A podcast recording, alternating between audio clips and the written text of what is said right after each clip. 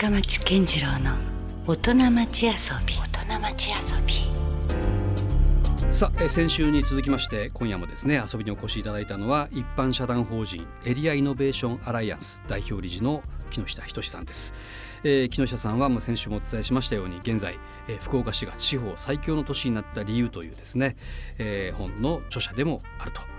いうことで、まあ、今夜はえー福岡にえーご越しいただいたというところもありますけれどもね、はい。またよろしくお願いします。よろしくお願いします。まあ、あのこの本ね僕も非常にあの先週も言いましたように興味深く拝見拝読させていただきまして。ありがとうございます。で、まあ、今夜のテーマが遊びというところで言うとですね、はい。まあ、実はこの本ってそんな遊びがないんですよね。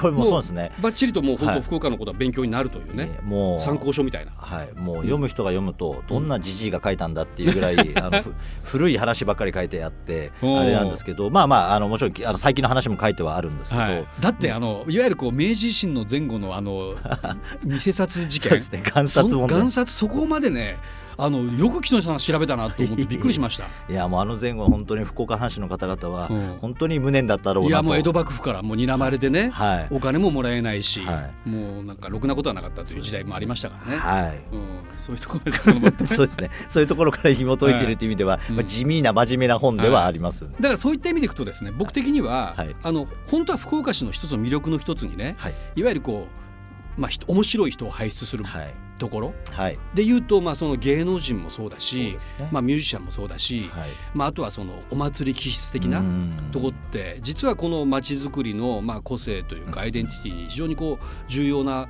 ところだとは思ってはいたんですけども、はい。実はこの本にはそこはご、あね、言及されていないとそいう。う。です。よこれはもうまさしくあの私の見識不足もございましていろんな方からそのやっぱりそういうクリエイティビティうん。の源流となるものがうん。何なのかみたいな話っていうのはうん。いろいろまあ宿題というはかい。お話としていただいてたんですけうん。どなかなかちゃんとまとめきれてない部分もありまして。実際でもどう思います？そういう意味での、なんかこう人人材がね、はい。数多く出てくるということが街づくりに関係していると思います。あそれはあると思います。ああるんですか？はい、うん。あの一つあるのは、うん。まああの街とかまあ何かを良くするって言った時に、うん。あのやっぱりあのやり方というかアプローチの仕方が2つあって、うん。1個は、うん。もういいところと比較してうん。足りないものを埋めていくって発想の。人うん。でもう1個はちょっとビジョナリーで、うん。こうなりたいとかああいうのがいいっていうのを自分なりにちょっと要は企画的に想像してそれをどんどん作っていく人っていうので、やっぱ福岡とじゃとそっちの方がすごい強い。ん。ですね、うん。後者の要はうんクリエイティブ、クリエイティブっていううん。のは別にあの創作物とかそういうものだけじゃなくて、うん。もう街がこうやってなった方が発想として、はい、うん。面白くなるとか、うん。もっと福岡が良くなるとかっていうのがイメージ感として、うん。やっぱそこから発して動いてってるっていうのが、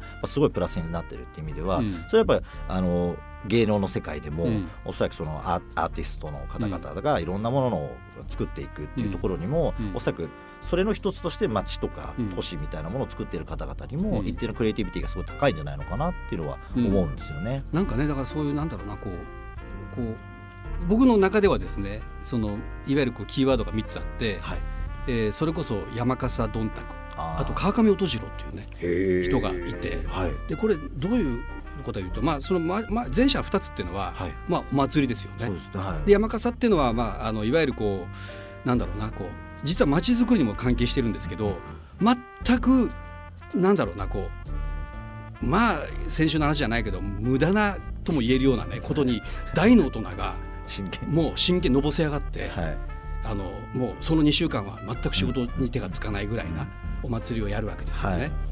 ででもそれをすごいこう子供たちがなんかこんなアホみたいな大人がね こんな夢中になってるのは何なんだろう、はい。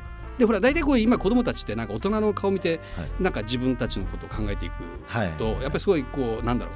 こう肩を落としてねはい。こう暗いおなんか大人たちを見て、なんか自分の未来がないなって思ったりするじゃないですか、はい。でも博多のいいところは、はい。きっとなんかそういうのぼせもんって言われるね、はい。はい。大人たちがはい。街をかっ歩しているというか、はい。もう祭りの期間は締め込みを締めて、はい。もうスーツも着ずにね、はい。もうブラブラしているとはい。いうような大人たちがもういっぱいいるっていうのもあるし、はい。でこのドンタクの場合ははい。誰もがステージに立ち上がる祭りなんですよ。市民参加型の、はい。うん、だからね自分がスポット浴びたいっていうようなね。なんか今いろんな周辺の地域からもなんか出てきて、出る人たちもいらっしゃるんですよね。なんならもう、まあ、今移住組も多いじゃないですか、はいそれたちさえも巻き込んでいくあお祭りなんですね、だから別に有名人が来るわけでもなんでもなくて 誰あの人みたいな人たちがステージで 結構踊ってたりとか 歌ってたりしてるわけですよ。でそういうのがまずあって、はい。で最後の川上音次郎のすごいのは、はい。そのまあ明治時代のいわゆる現代演劇のルーツと言われてる人なんですけどね。あのいわゆるこうそれまでは歌舞伎も含めてあのいわゆる男しか舞台に立てなかったところに初めてこう女優という概念をね舞台に持ち込んだ人でしかもその明治期っていうのは日本人がむしろ明治維新以降海外にいろんなものを学びに行くというはい。時代じゃないですか、はい。だから勉強していった人はすごく多いんだけども、はい。音次郎がしたことは、はい。この博多から、はい。い、わゆるこうヨーロッパアメリカにね、日本のその芸をはい。見せに行っているわけですよ。えー、あ公演しに。公演しに行ったんですよ。あそうですでもそれが意外とすごい大ブームというかもうジャポネスクブームにつながっていったりとかそのぐらいのことをですね。だからもう博多からもう世界をそういう文化的に見てたというかね。そういう人が生まれているっていうのがねなるほど。実はそうルーツ的にあったりしてて。すごいですね。だからなんかそのそれが脈々と実は福岡の人のね気質の中にはい根付いていると。あーいうところももしかしたらありますね。あるかもしれないですね。そうですね。うんなんかま町自体の,、あの構はい。造そのものがなんかやっぱりねあのそういうそれぞれずっと続いてきた、うん。やっぱいろんな方々の蓄積の上に成り立ってる一つに、うん。やっぱそういうねあのお祭りとか、うん。今みたいなそういう劇とかっていうものが実はあるっていうので、うん。まあ、それは残念ながらねまだカバーできてないんであの次回作がそうそう。だから僕そういうなんで僕は今ちょっと今日実は木下さんに話をお伺いしなきゃいけない立場なのに語ってしまったかっていうと実はその2冊目のねはい、実は次はちょっとそういうところをね。そうですよね、うん。なあの触れてほしいなっていうか。やっぱそこが出てくると、うん。やっぱり日本の地方として、うん。やっぱりあの今の劇とか、うん。ね音楽とかをそこから発信したりとか、うん。あとはスポーツとかそういうものも、うん。もっともっと重層的うん。に地域独特のものっておそらく発達できるうん。可能性がたくさんあると思うので、本当はそこ掘り下げていくと、うん。次の未来がより見えてくるものにもなるかもしれないですよね。そこは戦略的には実はい詰めていけない部分だったりはするんですよね、自然派生はいもあったりするから、はい。だけどなんかそこって外せない、そうですよね、うん、要因だったりはするのかなとは思ったりはするんですよね。そうですね、うん。まあ、そういうのあったらねちょっと見に行きたいなとかやっぱりそういう一つの動機にもいろんなところからなりますもんね。ね。まあ、というちょちょっとねあのちょっとすごい変な話っていうか別の話になってしまったんですけど。その木下さんにとってもだからねその街づくりとかっていう仕事をされる中での、はい。まあそのまあ遊び心って言ったらあれですけど、なんかその気にしてることとか、はい。あの 自分の中にあるものって何かありますか、まあ、そうですね。なんか街づくりとかっていうとなんとなくねよくわからない感じなんですけど、うん。あので思う方が多いと思うんですね。そんなうん。やってる人はほとんどそんないないので、うん。まあ、そういう意味ではまああのまあ言っても、まあ、普通の、まあ、仕事仕事という遊んでるように見えるって大体周りから言われるんですけど大体はまあなんかさっきの面白いお店に行ったりとか、はここがいいよねって言われたところ行って、うん。オーナーさんと親しくなったりとか、うんまあ、そういうのやって、まあ、その街自体でどういう面白いことが起きてるのかっていうのをうん見て歩いてるところから一緒になって仕事始まるってことが。この番組のタイトルそのものじゃないですか、はい。大人町遊びをしてるわけですそうなんですよ、うん。だから仕事出張に行ってくれって言ってるのに遊びに行ってると思われてることが非常に 多くあるんですけど、うんうん。まあ、見見た目は飲んで食ってるだけのように見えるんですけど、うん。意外とそれが、まあ、そこの街自体の,、うん。あの生活とか、うん。やっぱりいろんな状況を見定めてやってる人たちの考えとかっていうのを、まあ、さっきの今の深松さんの話じゃないんですけど、はい。やっぱ聞くことで、うん。まあ、次に何をやった方がいいのかなとか、うん今やってることでやっぱりちょっと不足してるとか、うんやっぱりあのもっとここをもっとこうやった方が面白くなるなみたいな話にはどんどんつながっていって、うん。でそれがなんかさっきじゃないんですけど例えば今日でやってすっげえ飲んで盛り上がったから、うん。うん明日どうなるって話でもないんですよ。うん。ただなんか3年ぐらい経て、うん。偶然再会をしたりとか、うん共通の知り合いがいっぱいいて、でやっぱりなんか3年越しでなんか会社を一緒に作ることになったりとかでそういうのってやっぱり普通にうん。起きたりするので、うん。そういう生き方をしてるのがうん。非常に楽しいっていうのもあって続けてるっていうのはあるんですよね。うんはい。あじゃあ必ずしもなんかすごい木下さんってやっぱこうすごい分析家だし、はい。あのなるべくこう無駄なことはせずにねはい。もうどんどんどんどんこうもう要点を追追求していくタイプなのかなと思ったけども、意外とそうじゃないんですね。あもういかに遊ぶ時間を確保するかのために、うん。仕事っぽい時間を いかにグーって狭めるかっていうために、うん。あの分析したりなんかあの生産性というか効率を上げて、うん。ぐーっと効率仕事をやって、うん。そこはもうある意味はもうムーってやって、遊びを真剣な時間として確保するために、うあのちょっとそういう形をとってるんで、うん。急にでは自分が行くって言ったところで何やるかみたいなのは、うん。そんな全然あの生産性とか全く完全無視みたいなはあ。ところでやってるんで、まあだからそっちのためにな 仕事っていうか、うん。の方をぐっとなんか圧縮袋みたいな感じにしてる。なるほど。まあそれ嬉しいというか共感というか あそうなのかっていうのがちょっとなんかね嬉しいですねね。とだからなんか普通だとなんか街の分析をしてとかっていろいろされる方ですけど、うん。全然なんかまああのこういう都市がこうなってきたよねとかっていうのは、まあもちろんまとめたりはするんですけど、まあ仕事の種見つけていくことになるかどうかはもう別としても、うん。いろんなやっぱりさっきですよ縁もゆかりもない、うん。まあ自分は東京の板橋区っていう、うん。まあ、東京でもなんか微妙なポジショニングのエリアではあるんですけどあの東京か埼玉かみたいなところの出身なので、うん。どこの地方に行っても、うん。まあ、常にさっきじゃないですか縁もゆかりもない、うん。あのことがもう基本なので、うん。うん。でもそこに行って全く関係ないところの人とやっぱ仲良くなって、うん。一緒に仕事始めたり、うんで自分はもう高校の時からこういう仕事をさせていただいてるんで、うん。もう20年ぐらいこういう仕事をしてるんで、ね。そうすると20年前はうん。おじいちゃんがいいたあの地方のそのお店とかのところが、おじいちゃんはもう亡くなって、うん。その時か帰って商売を継いでた息子さんがもちろん今社長になって、うん。そしたらもう20年経つと今度はその時、あのはまだ中学生とかだったの、人が、まあ、今度はあの大学も卒業してうん。就職して、うん。で今度は、えー実家に戻ってくるみたいな、うん。縁もゆかりも何もない人の家地域の人とん。3世代お付き合いをするっていうことの面白さっていうのも非常にあったりするんですよ。ね。だからそれとかはなんかまあ、そういうのをやっていくと、まあ、いろんなお店行ったりとかいろんな話をしたりっていうことができるのが、まあ、やってると、まあ、なんなんか意味があるかどうかはよくわかんないですけど、うんまあ、やってると楽しいっていうのはまあ間違いがないなと思ってますね。なんかそのきっかけとかあったんですか？そういうところに興味を持つような。もともとは、うん。あのなんかあの高校が大学の附属高校を選択したんで、うん。はい。高校と大学が一緒。セットセット、うんうん。大学受験ないっていうので、でまあ選んで、うん。で高大一貫教育とかって言うんですけど、うん。まあ、大した教育サービスはない、うん。学学校なんでまああのまあそれでたまたまそのあの進学するとその大学のその早稲田大学周辺の商店街が面白いことやってるっていうことを知って、うん。たまたま訪ねていったんですね。でそしたら、まあ、あのそのまま活動に巻き込まれていくっていうので、うん。まあ、知ったのはあの「五体不満足」っていう本なんですね。乙武さん乙武さんの、うん。はい。でまあ、僕の大学の先輩でもあり、うん。商店街活動の先輩でもあるんですけど、で本書いたらバーッと当時すごい売れたんで、うん。乙武さん忙しくなって、うん。あのそれまでの電話版とかを全部乙武さんがやってたんですよ、商店会の,、あの貧乏な商店会なんで、はい。事務局員では誰もいないので、うんやってたら乙武さん忙しくなっていなくなったんで,、うん。で僕は本を読んで、うん。おなんかこうやって乙武さんおこうやって障害持ってる人でもうん。いいよって言ってくれるなら、うん。まあ、僕でも訪ねていったら、うん。なんかやれることあるかもなってうん言って、うん。でなんかメール送ったら「いやうんぜひぜひもうウェルカムですよ」と、うん。高校生でもって、うん。もうすごいオープンなほうほう。組織で。で行ったら、うん。まあ、オープンなんじゃなくてうん。ただ人手が足りなかったって、で行ってそのまま活動に参加したんですけど、まあ、あの環境まちづくりって取り組みやってたんですけど、うん。まあ、それが面白いと。でうん。補助金にも依存しないで独立してやってるっていうのが面白いということで、全国からいろんな視察の方がガンガン来るようになって、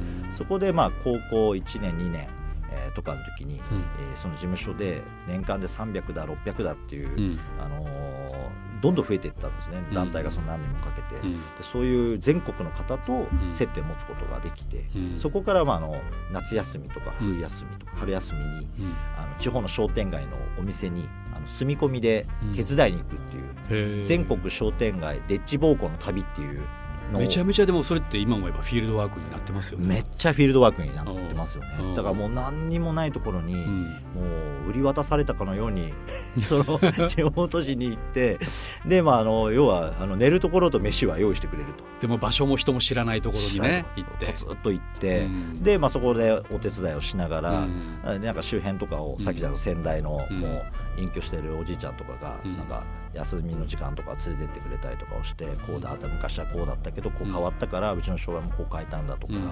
まあ、戦争行って帰ってきて、うん。で、まあ、実家にいたけど、まあ、自分は三男坊だから、うん。いつまでも実家にはいられないから、うん。で町に出て、うん。まあ、あのや露店から始めて、うん。でそこからこうやって店を持つまでにこうなってきたみたいな話とかを聞いていくと、うん。まあ、全然自分の生きてる世界観とかうん。時代感とうん。ちょっと数十年前しかうん。時間が違くても、うん。同じ国とは思えないこととかがねいろんな地域にあってっうん。ていうのはやっぱり非常に自分にとっては、うん。面白いなっていうのと、うん。刺激を非常に受けることがたくさんあって、うん。まあ、それからなんか週に半分ぐらいどっかフラフラしてるっていうのが 生活習慣になってしまいまして だからなんか1週間に1回もどっかに行ってないとちょっとムズムズする感じはあるんですだからネイティブオープンマインドというかそういうなんか資質をもともとなんか持ってたんでしょうね。どこにでもこう入っていけるようなね。普通なんかなんていうんでしょう入りづらかったりするじゃないですか。全然知らないコミュニティの中にね。ね。ポンと投げ込まれることは、はい。ちょっと恐怖だったり、はいえーちょっと恥ずかしかったりとはい。かあるんだけども、木下さんは資質的にそういうことはあんまり感じない方なんですねじゃいやーまあでも結構小さい頃はうん。結構人見知りが激しい。うなん一人っ子なんで僕。あ。おーであんまり人見知りは結構激しい方で、はいうんうん。でまあ徐々になんかその、鍛えられていった鍛えられていったっていうのがあって、うんうん。だからまあそれはなんかひあの要は引っ込み思案なんだけど、うん。言いたいことをただ思ってるんで、うんうん。あのーまあ、学校小学校のいろいろいい先生に当たって、うん。で思ってるのは言わなきゃいけないと、うん。うん。考えてるのに言わないで終わった後にこうだああだっていうのは、うん。あのそれはもちろん良くないということで、うんあのーそういうのを話すのが非常に苦手だったんですけど、強制的に当てられるっていうことでうん当てられてるうちになんとなく表現力って上がっていって、うん。で言ったことに対してみんながそうだよねと思ってくれる人が何人か出てくるっていうこと自体が自分にとってな面白いっていう、うん。どんどんどんどんそういう爆発にな。まあ共感も生まれてきたりとかね。そうですね。んつながっていったりとかはいあるでしょうし、うん。あとはまあさっきのなんかデッチボコの旅とか、はい。まあ、その後高校3の時に最初の会社をみんなで作るんですけど、うん。その会社を作ってやり始めたりすると、うん。もちろん心ないこととかいっぱい言われるんですよね。あんな若造に何ができるんうん。だとか、若い時は特に言われるよそうですね。められるしね。はい。うん。あんなのうちに来てね、うんあんなの勝手にやってできるんだったらね、うん。苦労しないわみたいなことはうん。延々言われるんですけど、うん。やっぱ人間ってやっぱ痛みに耐えると、うん。あの感じなくなるっていう なんかところがあって、うん。強くなってる。もう強くなって、うん。もう何言われても別に、死にはしないと思うと、うん。まあなんかずかずか言ってうん。も別にあまりあの気づくこともないので、どんどん際限なくずうずうしくなっていって、うん。まあ縁もゆかりもないのに福岡の本格みたいなところに至っていくっていう。まあそんな中でもどんどんね一人二人とこう共感者も出てきたりとかおっねしゃる通りで、うん。やっぱり変にあの迎合せずにやっぱり自分としてはこうだってうん続けてるとやっぱ多くの,、あのうんえーいろんなこと言われることもあるんですけど、それと同等以上に、うんあのプラスでね。はい、理解をしてくださる方がいっぱい出てきたっていうのは、まあそれもやっぱ続いてる、うん。一つのやっぱ理由だと思いますうん。だからなんかすごい僕はその木下さんのまあ本を読んで感じたことはすごいだからなんだろうなバランスというかあのフラットなは目線を持ってる。だそれは別にそのクールということでもなくていはい。何かこうなんだろうなこう変にこう情にほだされないというか、はいその辺がなんか実はね重要だってするじゃないですかあそうですね。あれやっぱどうしてもこう地方都市のいいとこでもあり悪いとこっていうのはこうしがらみとかねはいついあもうあの人が言うけん もうしょしょうがないけんやらないかんばいみたいなねでそういうのでこうまあ成立するところもあるんだけども、はいでもやっぱりそれだけだとね、そうですね。はい。うん、ままならない立ち行かない場面もやっぱ出てきてしまうので、だからやっぱ自分もその共同の会社を作ったりして、うん。まあ、地元の方々3人、うん。で私ともう一人が地域外とかって言って、やっぱ僕のまあ役回りはうん。今みたいなしがらみで、うん。何々さんから言われたからやらなきゃいけないみたいな話になって、うん。でも誰もうまくいくと思ってないわけですよね、うん。でもなんか付き合いでやんなきゃいけないって言って、うん。それがまあ付き合いでやった方がいいことももちろんあるんですけど、うん。どう見てもそうでもないうん話って言った時に、うん。まあ、それはもうやらないようにしましょうとか、うん。それはもう自分でやってくださいみたいな、うん。これもみんなでやる会社でやるとか、うん。そういうことやるとめちゃくちゃになるから、うん。やらないでみたいな話を、うん。まあ、あの本当に宣告しに行く役みたいなうん。ところは結構自分の中であって、でそれはまあ向こうの方もみんな理解してくれて、うん。それを言い出せるっていうのはなかなか地元では、うん。うん。あの言いで言い出しにくいって話がある。ジャッジできる人っていうのはね、はい。当事者じゃダメダメなんですよね、はいそこがだから客観的な部分っていうのはどうしても必要だったりするので。そうですね、うん。まあなんかいつもねそうでもさっきです。もうがっつり言ってくださいとかって、ね、あなたが言ってくださいって時もあるんですけどね。ちょっとだから嫌われ役をあえて演じなきゃいけなかったりする場合もねんですよね。立ち回らなきゃいけない時もあるんですね。うん。そう。まあでもそれはそれで、まあうん。あの自分なりの役割ではあるので、うん楽しんでやってますけどね。なるほどね、はい。なんかこれからねやってみたいこととか、はい。将来将来的に向けてのこうそれこそビジョンというか、はい。そういうことって考えてることとかありますか、まああんまりない、うん。まあ、さっきで町は長期ビジョンを持った方がいいとかって言いながら、うん。自分の長期ビジョンがあんまりない問題はあるんですけど あのなんかね、まあうん。まあ、とりあえずな手当たりう次第にいろいろやって、まあ、いろんなオファーもいろいろ来るでしょうしねまた。そうですね。ね。おかげさまで。うん。でまあただその中で今、まあ、1個今年とかうん。に今やっていこうと思ってるのは、うん。まあ、自分は一番最初にその先仕事に接って思ったのが16の時はい。で、会社を作ったのは17か18早いですね。で出て高校生で起業してるんですね。そうですよね、うん。でただおそらくなんかまあ誰でもできるって言い方って変ですけど、うん。おそらくやるってことになれば、うん。みんな考えてできるうんはずでただ今やっぱり全体の働いてる方の9割方が、うん。もうあの要は組織勤務者の方で、うんまあ、要は組織の役員とか従業員の方々で、うん自分で事業をやってみるって自営とかそういう仕事の仕方をしてる人の数って本当少なくなってしまっていて、なるほど。で、まあ、あの自分はたまたまそういう機会に恵まれたんで、うん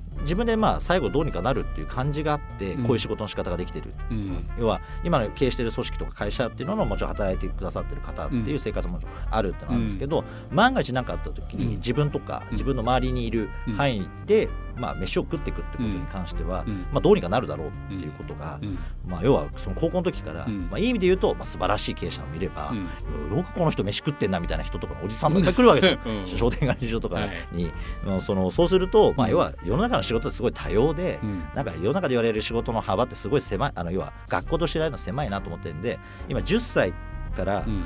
えーし小学校高学年ぐらいからうん。中学校ぐらいに、うん。もう授業とかいや商売をやってみる経験って、うん。もっと増やした方がいいなと。体験学習的な。はいうん。はい、それのやっぱ経済とか経営とかも教えてやってもらうというよりは、うん。どんどんやるっていうのを私もその先の早稲田の商店街の、時代に、うん。あの地方の商店街が、うん。あ商店街の中学生が、うん。早稲田にあの修学旅行で来るときに、うん。販売体験をやりたいっていう、うん。あの依頼があって、でその時は商店街のお店の手伝いをしたいっていう依頼だったんですけど、うん。あのさっきじゃないですけどあの商売人の子供がもうすごい少なくなってるので、うんいきなり店に立ってもうん。バイト経験もないので、うん。いらっしゃい一つ言うのが結構ハードルが高いんですよね。だからそれはもうただ立たせても迷惑になるので、あの地元の、あの例えば、えー例えば青森だったら、うん。まあ、リンゴとか分かりやすくなりますけど、地元の農家さんでいろいろヒアリングをして、うん。ぜひ東京で売ってみたいものを自分たちで選んで、うん。それを持ってきて一日ショップを作ってあげるっていうのをあ面白いですね。企画してやったんですね、で宣伝用のポスター作ったり、うん。でやったらやっぱり一日ある程度そういうことをやると、うん。それなりに声も出るようになるし、うん。実際それであこれが原価がいくらで、うん。で売価がいくらでうん。いくらぐらい利益が出て、うん。そっかこのところから自分がじゅあの人件費というか、うん。あのまあ、給料もらうんだみたいなことのイメージが分かって、うんただなんか利益が出ると教育上困るとかで学校の先生に言われて、うんそうなんだ。ろそう困ったもんだなと思って。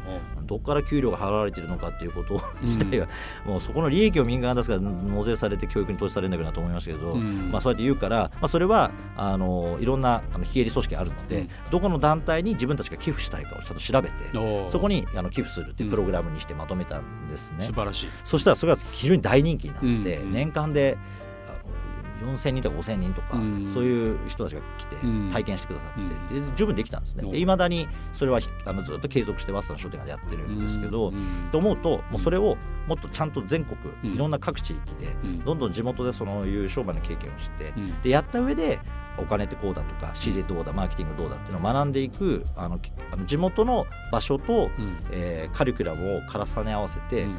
あの北海道から九州とか沖縄までうん。各地域で、あうちの場所使っていいよとか、ううんちの商業施設やってもいいですよとか、うん。商店街でどうぞとか、うん。いろんな声をいただいたり、うん。あとはうちのものもし売ってくれるんだったら、うん。あの送るから、うん。じゃあその小学生中学生売ってもらってであの自分たちで手数料取ってとかっていう話がいろいろあるんで、うん。それをまとめたあの経済教育プログラムをちょっと今年やろうやり始めようと思って。それって実はその子どもたちのためというよりも意外と大人がねそこからピュアに学ぶこともいっぱい出てきそうなそんな双方向的な気もしますよね。そうですね。だから、うん。あの地方の結構企業の社長さん、自分で会社作って結構大きくしたうん。人たちが言ったのは、やっぱり自分たちは商売を始めてこうやってやって、やれば地方都市でも十分いろんなことができるっていうのを感じるけど、うん。就職先でしか見ないとやっぱり結構不利に見えちゃうっていうので、そんな企画をやる人が山ほど採用されるわけでもないし、うん。とかなってくると自分で戻って、うん。なんかこういう商売したらどうにかなるっていう感覚を持つと、うん。えー行ったり戻ったりがより自由度が高まるうん。と思うんですよね、転職しかないというわけじゃなくて、うん。っていうのをやっぱり数を増やしていけば、うん。まあ、もうちょっとやっぱり日本のあの地方分散でいろんな仕事を始めていくっていう構造があできてくるんじゃないかってことで、うん。結構協力しようっていう方々も声を上げてくださったんでちょっと始めてみようかなっていうので、うん。まあ、どうなるか分かんないですけどね、まあ、急に飽きてすぐ2年後辞めちゃうかもしれないですけど。まあでもなんだろうかんだ言ってその僕も思うのはその街づくりを突き詰めていくと人づくりみたいなそうですね。そこに結局やっぱ行くのかなっていう気はしますもんね。そうですね、でうん。おそらく始めてみるとまた今全然出会ってないいろんな方ともまた出会って、うん。今気づいていないポイントとかはやっぱり一つ一つ改善していくことで、うん。やっぱり3年5年と続けていると、うん。自分もさっきの要は学校で何かやるんじゃなくて外に出たいと思っただけで、うん。たまたま商店会にピンポンしていったっていうだけから、まさかそれを20年やって仕事にするとは思いもしなかったので、うん。まあ、そういう偶発性がやっぱりなんか面白いのかなっていう面白いですね。ね思うんですよね。だから言い方を変えるとこう小は大を兼ねるというか、い。そういうピンポイントでややってることが最終的にこう日本という国自体をねそうですね。多様性より面白くしていくというか、はいそういうところになったらいいですよね。はいそそれをだから木下さんの役割実は大きいかもしれないですね。だからそれぞれ皆さんこうバラバラに存在しているものが、でも多分もっと多面的にいろんなところをね、今全国各地飛び回っていらっしゃるから、はい。そこをこうつないでいったりとかはい。であそことあそこがまた結ばれたらなんかもっと面白いことが生まれるかもしれないなみたいなところにね。あそうですね。行くかもしれないしね。そうですね、うん。最近結構そういうあのあの皆さん協力の仕方ネがすごいね増えてきているので、うん。うんうんそういう意味ではもう本当にあの地方同士とか、まあ、地方とまた海外の海外の地方都市みたいなところがつながって、どんどんいろんな世界を広げていくっていう、もう時代になってきているんじゃないのかなっていうのはね。すごい思いますね。ね、シェア共存から繁栄みたいなね、はい。そんな構図になっていくのかなという気もしますよそうですね。だからやっぱそれをいち早く、うん。そのいう流れをやっぱり作っていけたところが、うん。やっぱ次のまたあの違う質的な成長をやっぱり遂げていくうん。時代にもう入っているようにやっぱすごい思いますよね。なるほどね。はい。いやまあだからこの今回ね福岡市が地方最強の都市になった理由ということでなんか福岡市がなんかずば抜けてみたいなイメージもあるかもしれないけど実はでもそこは周りから支えられてる都市だったりもするわけですもんね。はい、だから九州にもたくさんいろんな、うん。あの都市があって、うん。でやっぱ九州のすごい特徴は、うん。それなりの人口数要はあのあの20万30万みたいな都市が結構ゴロゴロあって、ものすごくもう集まってますからね、しかも強烈な個性の。強烈の個性。そうまさにそうなんですよね。うんうんだそういう意味ではそこがそれぞれでガーッと面白くなっていくうんっていうことはうん。すごいあのあって。でそれはなんかね真面目腐った計画でうん。10年かけてここに行こうみたいな話でもないうんうん。と思うんですよね。やっぱり今なんか世界的にも都市成長でうん。一番大きいのはやっぱライフスタイル産業と言われてるような、うん。どういう生活をするかっていうものに対してみんなが投資をするっていうので、まあ、多分海が好きで、まあ、波に乗るのが好きだからっていうと、サーフィン中心で自分の生活とかを営うんんでる人にとってフィットアあうんのするような生活産業が、うん。あの伸びていったりとか、まあ、アウトドアで山登りだとか、うん。あのキャンプをしたいみたいな人たちにフィットしたりっていう、うん。そういうものってやっぱいろんなものがたくさん出てきて。ケースバイケースそうですね、うん。でそれってなんか会議室で真面目に話してても、うん。絶対出てこないし、うん。あの真面目に遊んでる人がうん。やらないと伸びないうんところで、うん。だから今まではなんか真面目は真面目なんか遊びは遊びとかって言ってたんですけど、ん。遊びこそ成長産業の一つに今なってるっていう意味では、うん。まあ、徹底的に遊ぶっていう人が、あのたくさんいる街の方がうん。絶対元気になると思う。生きしてるというか。ね、はい。うん。あると思いますよね。なるほど。まあ先週から今週ね木下さんの話をお伺いして思うのは、やっぱりそのまあある種フィールドワークというか、現場をしっかり見た上でまあその分析をしていくというね、はい。そういうところがなんか非常にこうあのあなんか。まあ、正しいという言い方があれかもしれないけどなんかあいいなと思いますね。はい。うん。そこからなんかそうですね、まあうん。なんか現現状を見るのは、まあ、うん。一つこういうふうにまとめてうん。分析的に整理をしていくということをやった上で、で机上の空論になりがちだから、そうですね。こういう都市計画とかっていうのは割とね。はい、やっぱ到底なりえないような計画立てても、うん。やっぱりねやっぱりみな皆さんの直感って、うん。あんまり大外れはしなくて、うん。おかしいなって思えばおかしくなるっていうのがあるので、うん。そういう意味でやっぱそういうものをあまり軽視しないっていうのはうん。すごい大切だと思うんですよ。ね、違和感とか、うんおかしいなみたいなのは、うん。まあ、おかしいもおかしいみたいな話は、うん。みんなで共有できたら、うん。やっぱそれは変えていかなきゃねっていう話になるのが、うん。まあ、すごいいいところで、うん。そういう意味ではねさっきの山笠終わったらバンって壊して次行くじゃないですけど、やっぱり普通にやっとおかしかったらやめて、うん。あのおかしいものは直しちゃう違う形に持っていくっていうのが、やっぱり正しいやり方だとは思うんですよ、ねそれが50年100年の経だったりするわけですよね。そそうそうですそうです、ね。はい。目の前ではそれはちょっと あ何に腰引きてるんだって思われるかもしれないけど将来的なことを考えたら実はそれがねそうなんですよ。正解だったり自分たちは思うのはこうだからうん。これでいこうっていうことでガーンと変えちゃうっていうのは、うん。やっぱまさに50年100年の経につながる話だと思うんですよね。ね。はい。さあということで改めてですね、えーその木下さんを、えーよく知っていただくためにも、えー最新著書であります、えー福岡市が地方最強の都市になった理由これも絶賛発売中ということでねありがとうございます。ね本当にあの2週にわたってありがとうございました。大変楽しい時間を あの好き勝手いろいろと引き出していた本当ありがとうございました。もう尽きなかったんでまだまだ、あの話し足りないぐらいです。ありということで木下仁さんでした。ありがとうございました。どうもありがとうございました。Love FM Podcast. ラブ f m のホームページではポッドキャストを配信中スマートフォンやオーディオプレイヤーを使えばいつでもどこでもラブ f m が楽しめますラブ FM.co.jp にアクセスしてくださいね Love FM Podcast.